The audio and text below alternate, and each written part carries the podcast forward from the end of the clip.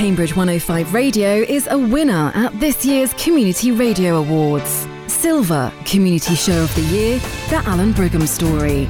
Most of us live in houses that aren't that old, and when we complain about people building on the green belt and people ruining the view from your house by building new houses, actually, your house probably ruined the view in somebody else's house when it was originally built.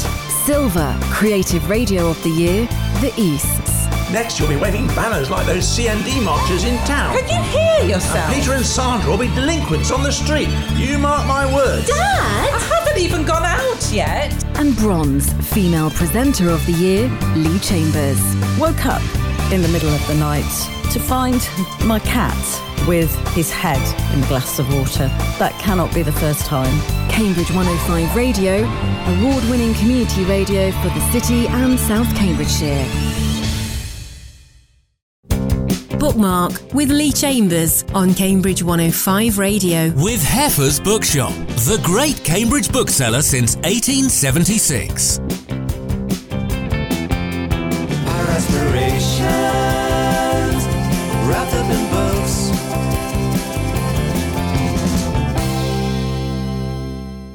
Hello and welcome to Bookmark. This is the show that talks about books and writing with a local slant. It's a special focusing on classics for our Christmas show. Our featured guest is Harry Sidebottom, talking about his book, The Mad Emperor, Heliogabalus and the Decadence of Rome. We'll also hear from Caroline Vout on her book, Exposed, The Greek and Roman Body. And Jan Parker will be chatting about her book, The Iliad and the Odyssey, The Trojan War, Tragedy and Aftermath. But Harry will give you a proper introduction in just a moment. But first of all, welcome to Bookmark. Hi. Ironic, really, isn't it, that we're talking classics for a Christmas show? Because obviously, the period of time that you're talking about, they didn't celebrate Christmas. But they weren't short of a few gods and uh, traditions and superstitions, were they? They had many gods and traditions, and they did have Saturnalia, which was kind of their version of Christmas. Round about this time, was yep, it? almost exactly the same time. And why was it classics for you? I mean, you're a professor of classics. What is it about classical culture and uh, society that intrigues you? Well, I was always interested in history, but as a schoolboy, I was more interested in Napoleonic Wars and English Civil War. And then when I was 16, my godfather, who used to be the manager of Bowes and Bowes Bookshop here in Cambridge, gave me Robin M. Fox's biography of Alexander the Great for Christmas, and I was terrified by this enormous book. And I thought it was way too grown up and way too scholarly for me, but I gave it a go and I absolutely loved it. And what was it about that book? I think it was the personal nature of it, and it's the way it went off on tangents, the digressions. I think it was the digressions and the way he built a whole world out of one story. And it is a time, ancient Rome, ancient Greece, that we continue to be fascinated with. Why is that, do you think? As Mary Beard often says, Rome and Greece are very good to think with. When you're thinking about the classical world, you can't help but compare and contrast with us at every turn. They did things differently in some ways. In other ways, they're very similar. And we'll hear your first choice of music in just a moment. Is music important to you? Yeah, music is important. I mainly now only listen to music when I'm driving. I'm not a writer who has music playing when I'm writing. And this one is People Are Strange by The Doors. Why this one?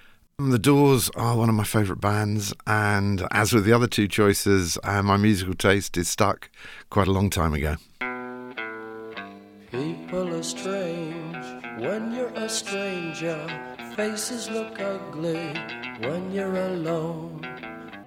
That was People Are Strange by The Doors, the first choice of music on Bookmark today from our featured guest, Harry Sidebottom. Dr. Harry Sidebottom teaches ancient history at Lincoln College, Oxford.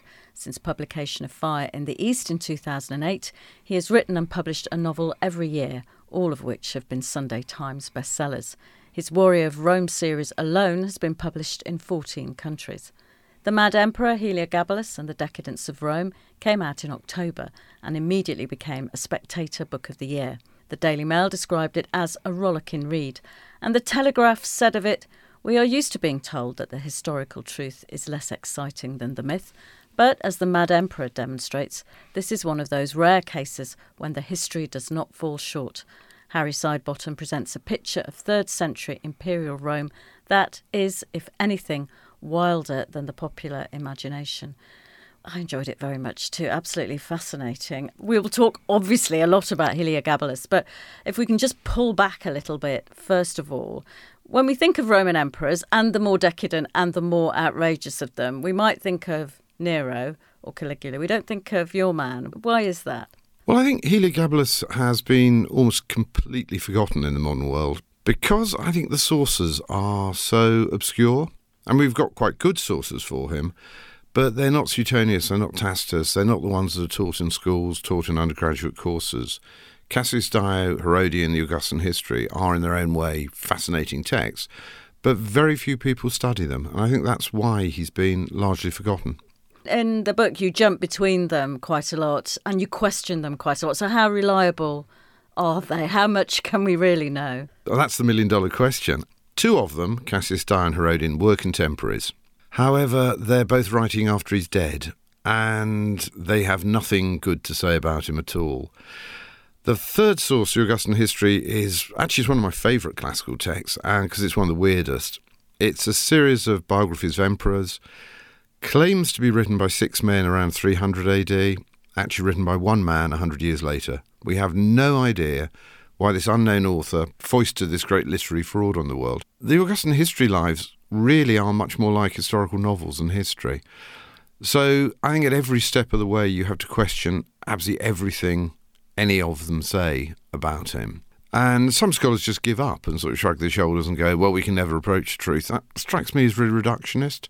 And I think it is worth trying to dig into these sources once you know their agendas, their biases, and try and work out something about the reality of him and his reign.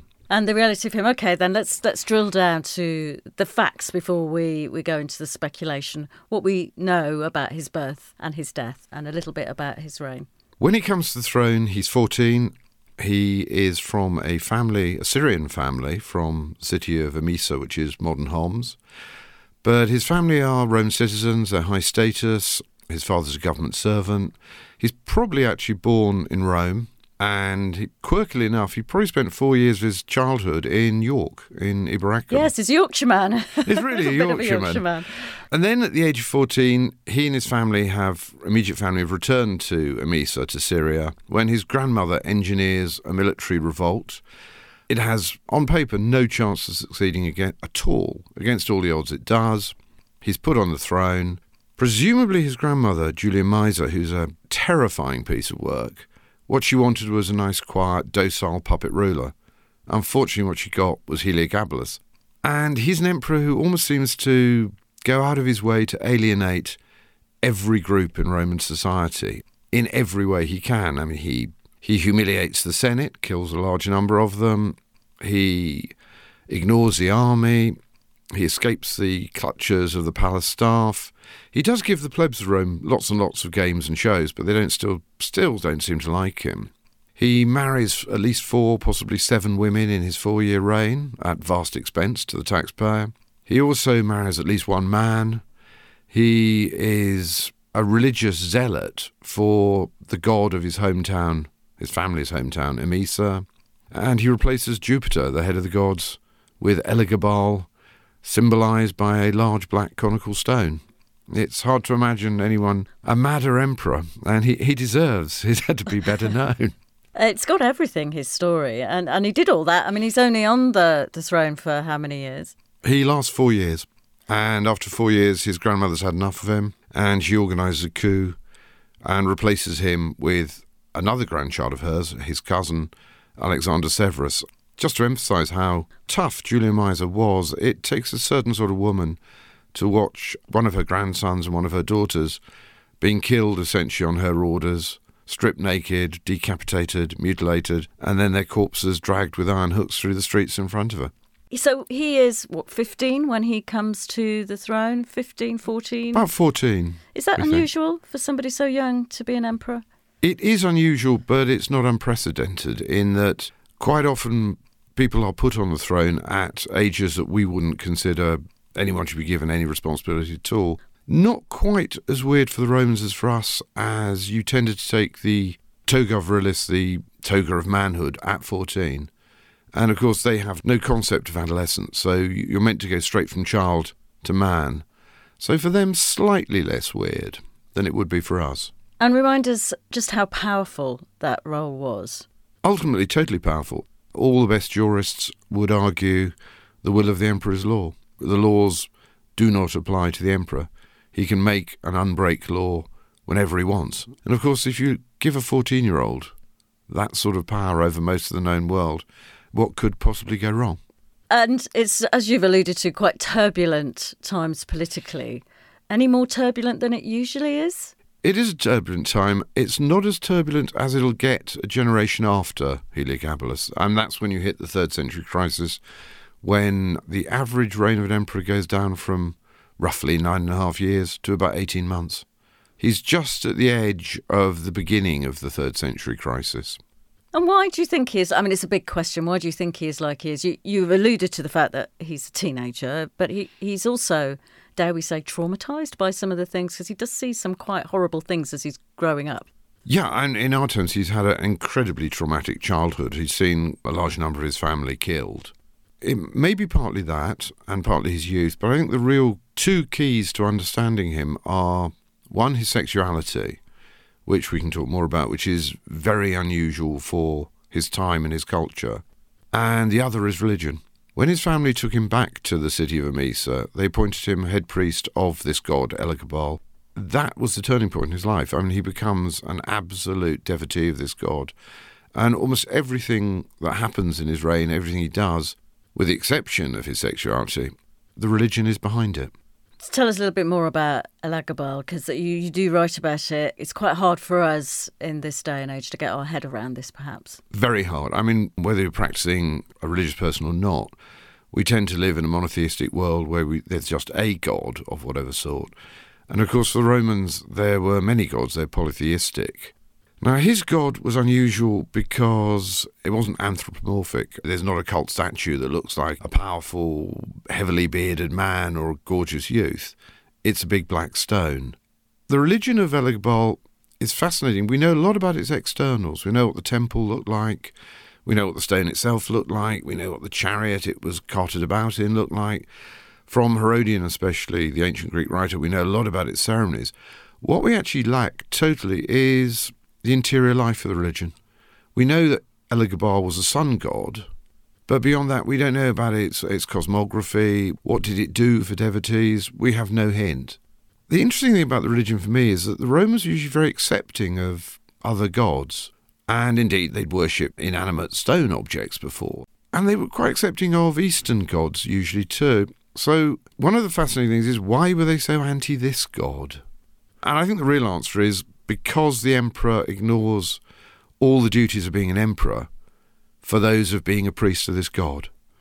And then he gives an order that his god, Elagabal, should be invoked by all magistrates before Jupiter, the king of the gods. And when you start messing with traditional state religion in that way, then you are going to alienate the vast majority of what I've called in the book, deliberately anachronistically, your constituents. And you mentioned we know what the religion looked like. We're going to hear from Caroline Vout in just a moment about uh, Greek and Roman bodies. What about Heliogabalus himself? Do we know what he looked like? We do. We have coins and we have various portrait busts.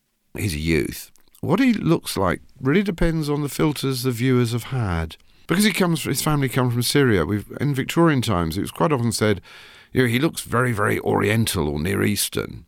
But there again, Oscar Wilde looked at a famous bust of Heliogabalus, which is in the Capitoline Museum in Rome, and decided he looked, in the words of Oscar Wilde, like a charming Oxonian of the better sort. He's said by Herodian the Contemporary to be extremely good looking. Whether the portrait busts appear good looking to us, I think, is really down to our criteria of what is or isn't good looking. Thank you, Harry. We'll come back to hear more about Heliogabalus in just a moment, but let's hear now from Caroline Vout. Caroline is Professor of Classics at the University of Cambridge and Director of the Museum of Classical Archaeology. Her first book, Antinous, The Face of the Antique, won the Art Book Award, and she has published and written extensively over the years on classical life. Exposed, The Greek and Roman Body, came out in September. The literary review called it spectacular, and the historian Peter Frankopan said it was a triumph from start to finish. When I spoke to Caroline, I started by asking her why classics, what the appeal of that subject was for her. Gosh, I have no idea really originally, anyway. I mean, I came to Cambridge when I was 18 as an undergrad because I thought what I really loved was Latin. And for me, the reason I did Latin was because it was the ultimate act of rebellion, really. Because my, you know, my parents were, my dad was a builder. You know, the last thing he wanted his daughter to do was do Latin. Some people just go behind the bike sheds and smoke, but yeah. And um, but actually, when I came here, I really discovered almost overnight that what I was really interested in was visual culture, art history, cultural history, and so it was that really that then forged me on the journey that I'm still on. And talking about uh, physicality, Greek and Roman body, this is what your book is about. When we think of those bodies, I suppose we think of sculptures or drawings and we think of a very well proportioned, mm. quite buff body actually. Is, was that their ideal? In some ways it was. I mean, that's why that's become our ideal. I mean, you go to Cambridge North Station, you step off the train, and what do you see? A giant hulking Hercules that's modelled on exactly one of these statues with a body that's just kind of incredible. And yes, I mean, they made bodies like that for sanctuary spaces, they dedicated them to the gods, they put them up in their gymnasia. So, yeah, they very much were the ideal, but even the Greeks and Romans knew they were an ideal. What about the bodies that didn't fit that idea? What about the bodies of the elderly or the overweight or the disabled? Even if it's visual culture you're talking about, back in ancient Greece and Rome, it wasn't just that they made the statues we've just been talking about, those buff bodies.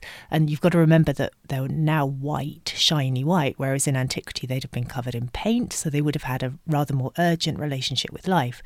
Sculptors were also making terracottas. They were making, um, certainly after the death of Alexander the Great, a much broader range of body types. And then, of course, beyond the art, there's the real flesh and blood bodies. And what they thought of those, we get a sense of from their literature, medical texts and things which still survive. And they, like us, had anxieties about getting old. Life expectancy, of course, was a lot lower on average in antiquity.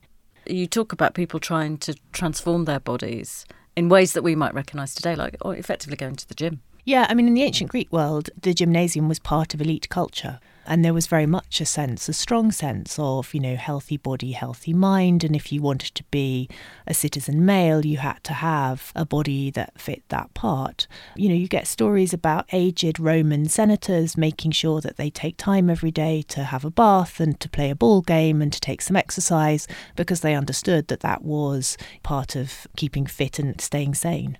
And when we talk about emperors and people in the public eye, it was very important for them to be depicted as having the perfect body. Rome had been a republic, and when the first Roman emperor, Augustus, comes along, it's absolutely critical for him and his image makers to give him the kind of body that people are going to a want to fall down and sort of worship but b not think is so godlike that they want to stab him in the back so there's this really delicate balance of kind of the imagery needs to give the general public a sense of just what is an emperor and the body is a crucial part of this, as crucial in some ways as the head. You know, the head gets put on coins that get circulated far and wide, but Augustus's body is going up all over the place, clad in armour, put in a toga so as to make him look like a priest and sort of modest and a mediator with God, and all of them quite beautiful. Augustus dies in his 70s, looking wizened and, you know, with gappy teeth and not much hair, and yet his images, well, he never looks more than 40 he stays youthful and gorgeous in his images, and therefore, increasingly, as you move through his reign, must seem more and more godlike, as everybody understands he's aging, but his imagery stays looking so pristine. Do you find uh, similarities between the culture of then and the culture of now? I'm thinking of is that any different from Kim Kardashian photoshopping the images that she puts on Instagram? In some ways, it's not. You know, inevitably, their bodies are in all sorts of ways like our bodies, their insecurities are like ours. You might think that all of them would be wanting to make themselves look better too. I mean, what's interesting, I suppose, is that before Augustus, Romans actually put a premium on in their portraiture looking really anything but airbrushed, wrinkled and old and experienced and anything but Greek. I mean, that's a filter too. It's just a different kind of filter, I suppose. But in other ways, their bodies are completely different from ours, and, and the world in which Augustus is functioning is very different from the world of Kim Kardashian because social constructions and constraints and physical constraints and constructions are different. And I suppose it's those tensions really that the book's interested in the similarities and also the differences. Yes, I mean, in the book, you, you bring in other issues almost to make the reader think about their own mortality as well. That's very important to me. I, I wanted the bodies to be the protagonists in the book, which is why actually I didn't order it or organise it chronologically, strictly speaking, because if you do that, then events lead, people lead. And I didn't want that. I want, wanted bodies to be at the forefront, and I wanted experience to be at the forefront. And I wanted to nudge all the time towards having our readers think about their own bodies by, in some ways, writing a book, the agenda of which was to raise pertinent questions without necessarily telling everybody what they should think about their own bodies, because who am I to say that? And given all the photoshopping, effective classical photoshopping, how can we know what these people look like? I mean, particularly the people who we talk about in reference to history. Can we ever get a sense of really what those people look like? You can sometimes. I mean, archaeologists are doing wonderful things with scanning Roman period mummies from Egypt, for example, and being able to reconstruct the cranium and get a sense of what the child looked like beneath his mummy portrait. But you're right that actually, for most of these figures, for somebody like Augustus that we were just talking about, you've got images on the one hand that never age, and then you've got something like Suetonius's biography that's written a long time actually after Augustus dies, which is claiming to give you a sense of what he really looked like. But actually, he's just like everybody else trying to get a sense of what the real flesh and blood emperor might have looked like beneath the portraits. Because ultimately, you're in a world in which there are no cameras, there are no high speed trains. So the majority of people in the Roman Empire have no idea what the emperor looks like. He really is his image in a really very insistent way. And of all the images you looked at, do you have a favourite? There is a terracotta torso, which is about as far away from the shiny white marbles on pedestals that you could think of. And it's a terracotta torso that is open in the middle. It has a gaping hole to reveal what looks like innards represented inside. That was made as a votive offering and put up in a sanctuary in Italy, maybe by somebody who had tummy ache always saying thank you to the god for curing them of their tummy ache. These kind of terracottas are wondrous. You get some others which are just sort of body parts, so a hand or a womb or a, you know, depending on what you wanted curing or what you were thanking God for curing you for. I think they're wonderful because I get migraines a lot. And, um, you know, when you have a migraine, you just feel like a throbbing head. And so I love these kind of terracotta body parts mm. that hmm. are sort of fragmented because it is really a very a very eloquent plea to the gods to make you feel whole again. So I think that would be my favourite object today. And Exposed the Greek and Roman Body by Caroline Vout is published by the Wellcome Collection. We're speaking on Bookmark today to Harry Sidebottom about his book, The Mad Emperor, Heliogabalus and the Decadence of Rome. Harry, let's just take a, a brief wander through some of the greatest hits, as it were, of Heliogabalus, whether they're true or not, the myths and the reality. So let's start with actually the one that you start the book with, which is this rumour that he had a banquet where he watched people be smothered, well, suffocated to death with flower petals. True or false? Ultimately false, unfortunately, but a fascinating story. The Roses of Heliogabalus story starts with the Augustan History, which was written about 400 AD. The unknown author of that took the idea of sprinkling things unexpectedly on your dinner guests, if you're the emperor, from Suetonius's Life of Nero. Nero merely sprinkled perfume on them. The Augustan history decided that wasn't really exciting enough, and it added the lethality of sprinkling them with violets and other flowers and suffocating them to death. The Augustan history story lies behind, is of course, the inspiration of the famous painting by Sir Lawrence Alma Tadema in the 1880s, The Roses of Heliogabalus, where you have the young emperor who actually looks remarkably sort of uninterested in the fact that his dinner guests are all dying in front of him. Every subsequent construction of viewing of Heliogabalus is through the filter of that painting. It's a great story. Ultimately, unfortunately, no, it's not true. Although he did have some pretty out there banquets. He did have some very out there banquets. It's hard to tell which are true and which aren't. Most of the banquet stories come from the Augustan history, which was on a really good creative riff of imagining the weirdest banquets an emperor could have. My favourite, apart from killing your dinner guests with rose petals, is releasing um, wild animals amongst them and getting vast amusement from looking how frightened they are until they realise the, the lions and tigers are actually tame. It certainly would have been fun having um, dinner with him. Well, no, What? fun's probably the wrong word. Absolutely terrifying. Terrifying. What about this one? He rode a chariot that was pulled by naked women. True or false? Now, that's a trickier one to answer. In fact, there is no answer. Initially, people would go, oh, it's obviously false. It, the story comes in the Augustan history. Then there is ancient visual evidence. There's a cameo carved gemstone, which shows a young man who's also naked, who is macrophallic, as art historians delicately say, driving a chariot pulled by just two naked women. And it has an enigmatic Greek inscription which means something like the stranger conquers. This looks like a reference to the story of Heliogabalus. Is the gemstone inspired by the story? Or is the story inspired by the gemstone? Or are they both just inspired by the incredibly eccentric mode of travel employed by Heliogabalus? I leave the option open in the book, but I do tend to nudge the reader towards the no, it's not true. And you touched on this before. He was married twice to a Vestal Virgin. Same Vestal Virgin, yes. What could be more shocking? After all, the Vestals are. There's a hint in their title. They have to remain virgins for 30 years. They tend the sacred fire of Rome, the sacred hearth of Rome. If they stop being virgins, then they should be buried alive, and the man they've had sex with should be killed in an archaic and hideous way. And here's the emperor marrying one of them.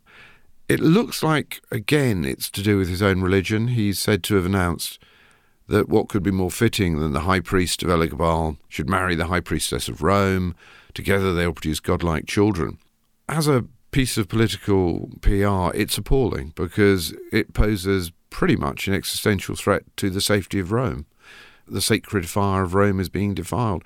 Just because Roman religion is weird to us, we shouldn't assume it was not thoroughly believed in by the majority of contemporary Romans. And also the fact he does marry at least four times in four years, maybe seven times. It's very unsettling for the elite families he's marrying into and then divorcing their daughters. We mentioned the Vestal Virgin. Another is reputed to have married a man. Yes, he is said to have married a charioteer called Heracles. A lot of modern scholars just dismiss this as an invention, but in fact, there's quite a backstory. Nero has married, taking the role of the bride. It looks to me as if this is quite a believable story, given Heliogabalus' sexuality, and given this sort of almost tradition of, in Roman terms, deviant marriages. And you challenge in the book the idea that homosexuality was widely accepted in Rome and that nobody would have batted an eyelid. You say that actually it's much more complex than that. I think it is much more complex than that. Our modern constructions of sexuality, heterosexual, bisexual, homosexual, just don't really fit the Greek and Roman world. No word in Latin or Greek translates any of them. It's, it's far less about the gender of the person you have sex with. And we're really talking here about adult male members of the elite because they're the ones we know most about. It's, so it's not the gender of the people you like to have sex with, it's much more your role within the sexual act, whether you're active or passive. So being active is thoroughly manly and good. Being passive is thoroughly not good. And our boy Heliogabalus openly flaunts his enjoyment of the passive role in male-male sex. And it's also what happens to the men that he has relationships and marries. He promotes them to quite senior positions. Yeah, he thinks of promoting Heracles to being his Caesar, his, his heir and successor. And it takes his terrifying grandmother, Julia Maesa, to persuade him this is actually a really, really bad idea. He does promote quite a lot of men, or his regime promotes a lot of men from the lower classes to positions of power. Most of it is actually nothing to do with sexuality, it's their perceived loyalty. That the new regime, especially when it starts, is very short of upper class elite supporters. And so they will promote anyone they think will stay online on message with them. And we're talking a lot about what he's what he does. Do you get any sense of what he was like? It's back to religion. I think this is the big turning point in his life. It's all about this god, Elagabal, and worshipping him. And it's all about a flamboyant sex life, which is unsurprising for a, a youth of 14 to 18 who can do anything he likes with anyone. And uh, a lot of partying. He's very, very big into partying. Well, uh, let's hear your second choice of music now, which is Life's a Long Song by Jethro Tull. Why this one? I'm I'm a sad old hippie, and I really like uh, 70s prog rock. And this, I like Ian Anderson. Also, always liked him because he sings rock songs in English accent and doesn't pretend to be American.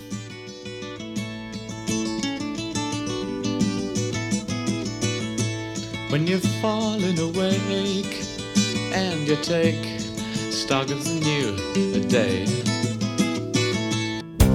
Bookmark with Lee Chambers on Cambridge 105 Radio. With Heffer's Bookshop, the great Cambridge bookseller since 1876.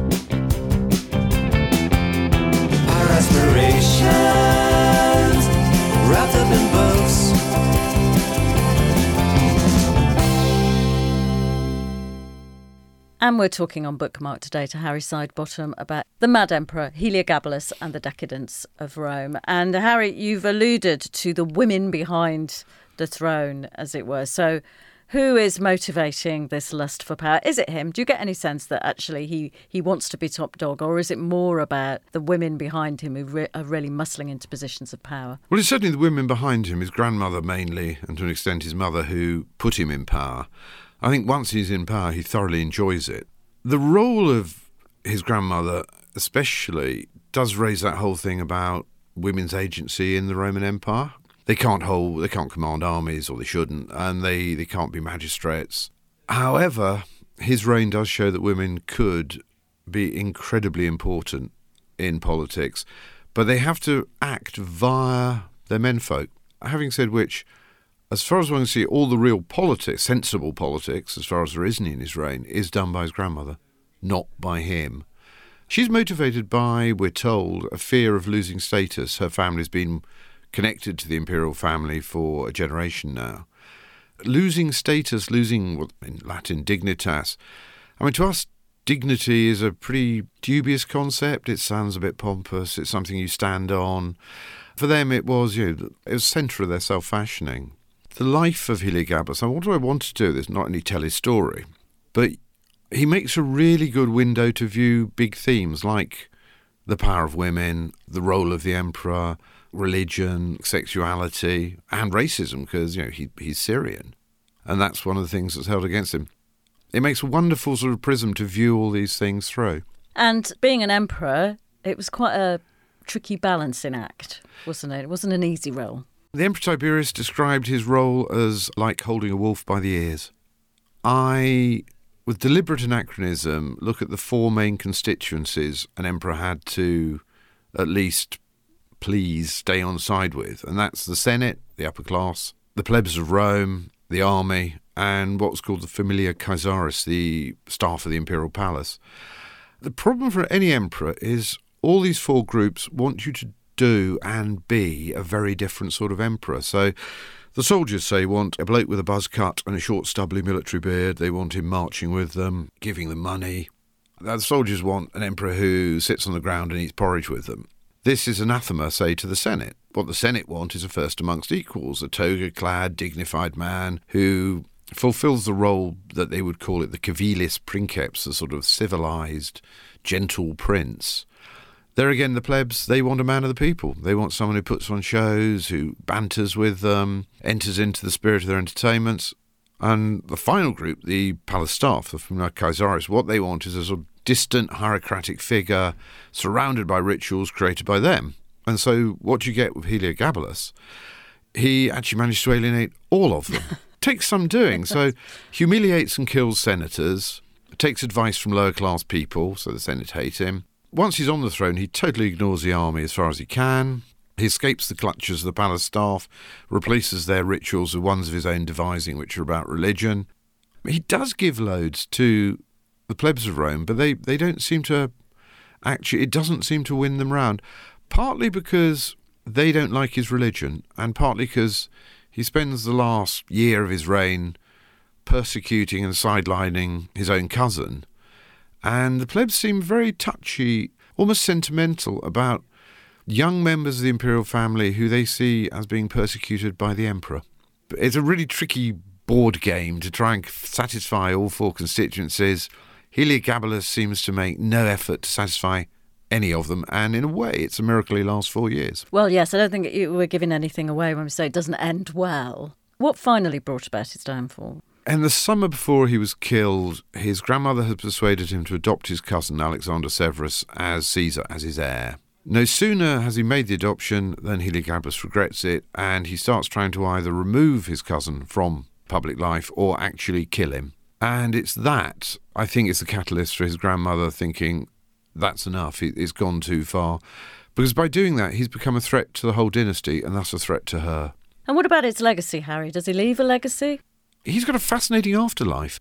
Throughout the rest of the Roman Empire, he's remembered as the worst of emperors, as a mad emperor. With the fall of the Roman Empire in the West, he's totally forgotten in medieval Europe, vaguely remembered in Byzantium in the Eastern Mediterranean, but he, he storms back with the Renaissance and the rediscovery of the classical texts of Cassius Dio, Herodian, and above all, the Augustan history. But then his image takes this weird remodelling in the late 19th century with the decadent movement in Paris. And suddenly the decadent movement discover him as one of them because they have a contempt for bourgeois morality. He's ideal. He's remade into a 19th century Parisian sort of aesthete. That's where the Alma Tadema painting drives it, its intellectual background from. And it's through that that, as far as he's remembered at all now, he's remembered. Because in the immediate aftermath of his death, he's sort of chiselled, literally chiselled out of history, isn't he? He's wiped off coins and his face is obliterated on statues. The weird thing about it is it, it never works. You know, once you chiseled someone's name off um, an inscription, there's that intriguing blank space. what was there? And similarly, they seem to have um, mutilated his portraits, but left them on display quite often. Although he's chiselled off visual images, writers still write about him. So it's an interesting thing. This man, it's as if he never existed, except reminders of him are everywhere. Thank you. Well, let's stay with that idea of heroes, actually, and hear from Jan Parker. Dr. Jan Parker is a senior member of the faculties of classics and English at the University of Cambridge. Her book, The Iliad and the Odyssey The Trojan War, Tragedy and Aftermath, came out last year. I started by asking Jan why we should be reading these classical texts today. They are texts that have come out of storytelling, that have been told by storytellers to different audiences over and over.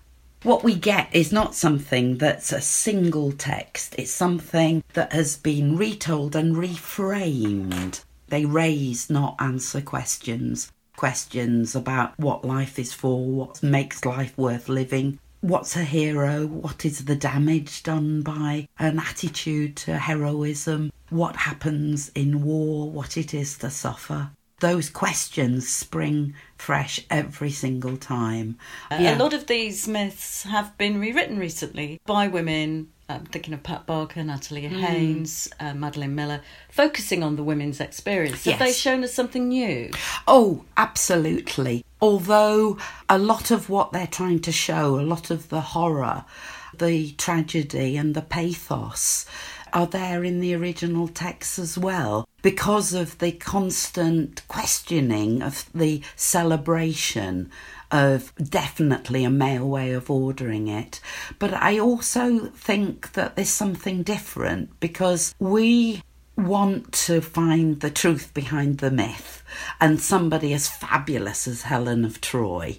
Of course, we want to know that she can be seen as a goddess and a, and a princess royal, giving the throne to Menelaus. But if you look at her and her position in myth, then we can think about how these people are repositioned. So, in a sense, on the one hand, we're looking for the reality, and on the other hand, we're looking at what it is to be a myth, how these great female figures can be resituated and thought about. And so they are figures of great power as well as pathos. So this will have driven some people to those myths for the first time, Mm. and some people on the back of it might be thinking about reading these. What are the challenges facing modern day readers? I think it's difficult to take that kind of double positioning of someone as being both representative and recognisable of uh, conditions that we talk about uh, Achilles in war in Vietnam, the women a subject of war, but also to see that they do come from a period where they are accorded divine worship and they're simultaneously the sort of downtrodden position of women as always. I think that's one thing. I think the big thing is to get over the thought that warfare is not the great culmination of what it is to be a human being, which is the way, in a sense, the way that the Victorians and earlier read them, but that it's constantly questioned as in terms of, well, if this is all there is that makes one a powerful fighter. What is human in that? And looking at the places where these great heroes become inhuman is something that is absolutely still still relatable to and studied by psychiatrists as great case studies of damage. Those two aspects, the women of power coming from a time of matriarchy and when the throne passes through the woman rather than uh, having a male line, and the questioning of warfare as the ultimate exertion of what it is to be valorous, that old word. and what about storytelling? You mentioned that they can teach us a lot about storytelling. What exactly can Well, there's never been a storyteller that's more various and more impactful than Odysseus really love his stories. And I was delighted that my new grandson's first board book was Odysseus's Monsters. and he can tell you now, age three, all about Odysseus's stories. When you look at Odysseus's stories in the Odyssey, I have a big question, which is the stories are wonderful. But what happens if you start to live within your own stories? Because none of us have understood or come to terms with Odysseus's return. He returns, does he fly straight to his loving wife? No, he tells a lot of false stories and spends a long time in disguise until he can work out what to do. Then he takes on another story, which is the returning judge cleansing the palace and punishing the wicked in a way that we all find very distressing. It's there in the text, it's not just a modern preoccupation. So I wonder if there isn't something throughout the Odyssey about the power of stories, the power of being able to tell your story in a way that magnetizes your audience. But is there finally something a bit dangerous about that power for the individual storyteller? And then when we have Virgil, who is told by Augustus bluntly to write him a story which exceeds the Iliad and the Odyssey, that Virgil then has to retell such stories in a way that should glorify Augustus. Virgil writes a hero, Aeneas, who has to himself live in somebody else's story. What we get in an Aeneas is somebody who is constantly troubled and not being able to break away from what he has to replay.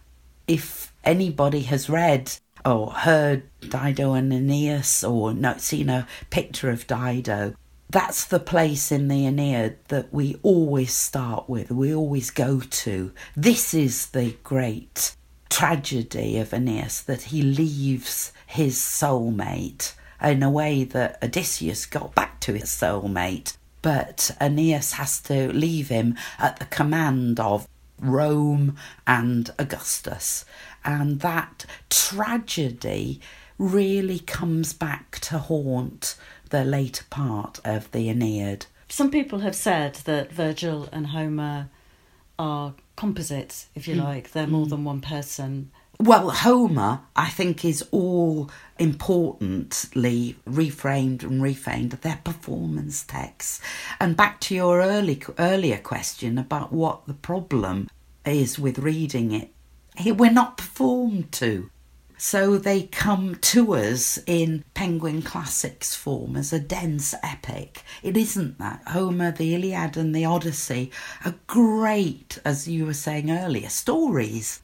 And that storytelling and reframing is what gives us our purchase because we can hear later voices framing this as not a celebration but a tragedy because we end with a, an image of tragedy after this wonderful heroic battle.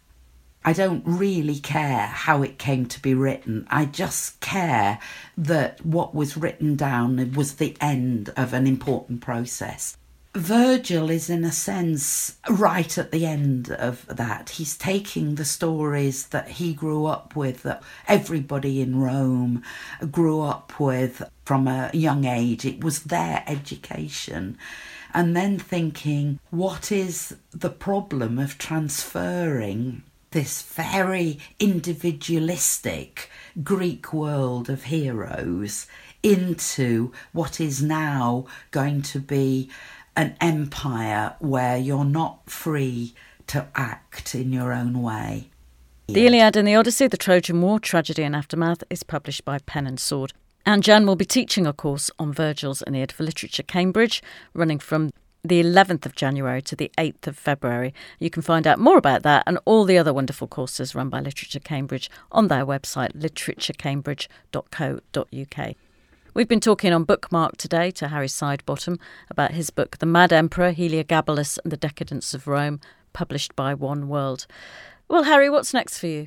I know you're always busy. I've just also published my 14th novel, which is called Falling Sky, and it's um, one in the Warrior of Rome series starring Ballista. Yeah, it was an interesting one for me to publish. I'm pleased that the reviews cover the full spectrum. Glowing review in the Times, also glowing review in the Sun. Um, although it was the Mad Emperor that got the "It's a Belter" from Talksport. um, Falling Sky, I actually wrote it three or four years ago. Didn't fit my publisher's schedule, so when I came to do the edit earlier this year, I, I was really, really worried because I hate rereading my own work, but. Actually, I loved it. It's one of the best novels I've written. It's, it's kind of, you're a reader, you suddenly putting yourself in the shoes of your reader, really. Yeah, it, I, probably the only time in my career I'll ever have that sort of distance and sort of sense of perspective on it. I expected it, and it is thankfully full of history because I did a lot of work, full of location. Other characters have been developed over several books. But what I liked about it was the sheer pace of it and the fact it's got jokes in. The thing I really liked about it was it actually made me laugh out loud a few times.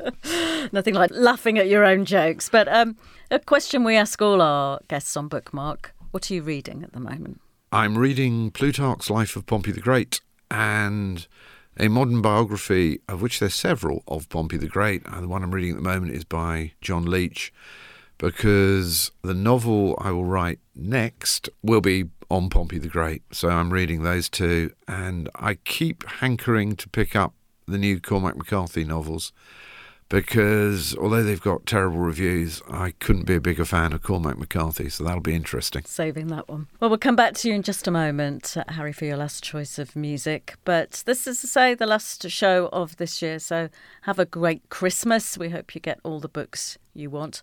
For our first show of 2023, the theme is women survivors, really. Our featured guest is Adele Geras, writing as Hope Adams, talking about her novel Dangerous Women. We'll hear from Julietta Harvey on her novel Fear of Light, and Anne Racklin will be talking about Zdenka Fantlová's memoir, The Tin Ring, a memoir of love and survival during the Holocaust. But we'll sign out now, Harry, with your last choice of music, which is Downbound Train by Bruce Springsteen. Why this one? Because it's got the best um, two lines ever written in a rock song. She just said, Joe, I gotta go. We had it once, we ain't got it anymore. I'm a big fan of Springsteen, and this also has a lovely, lovely guitar line.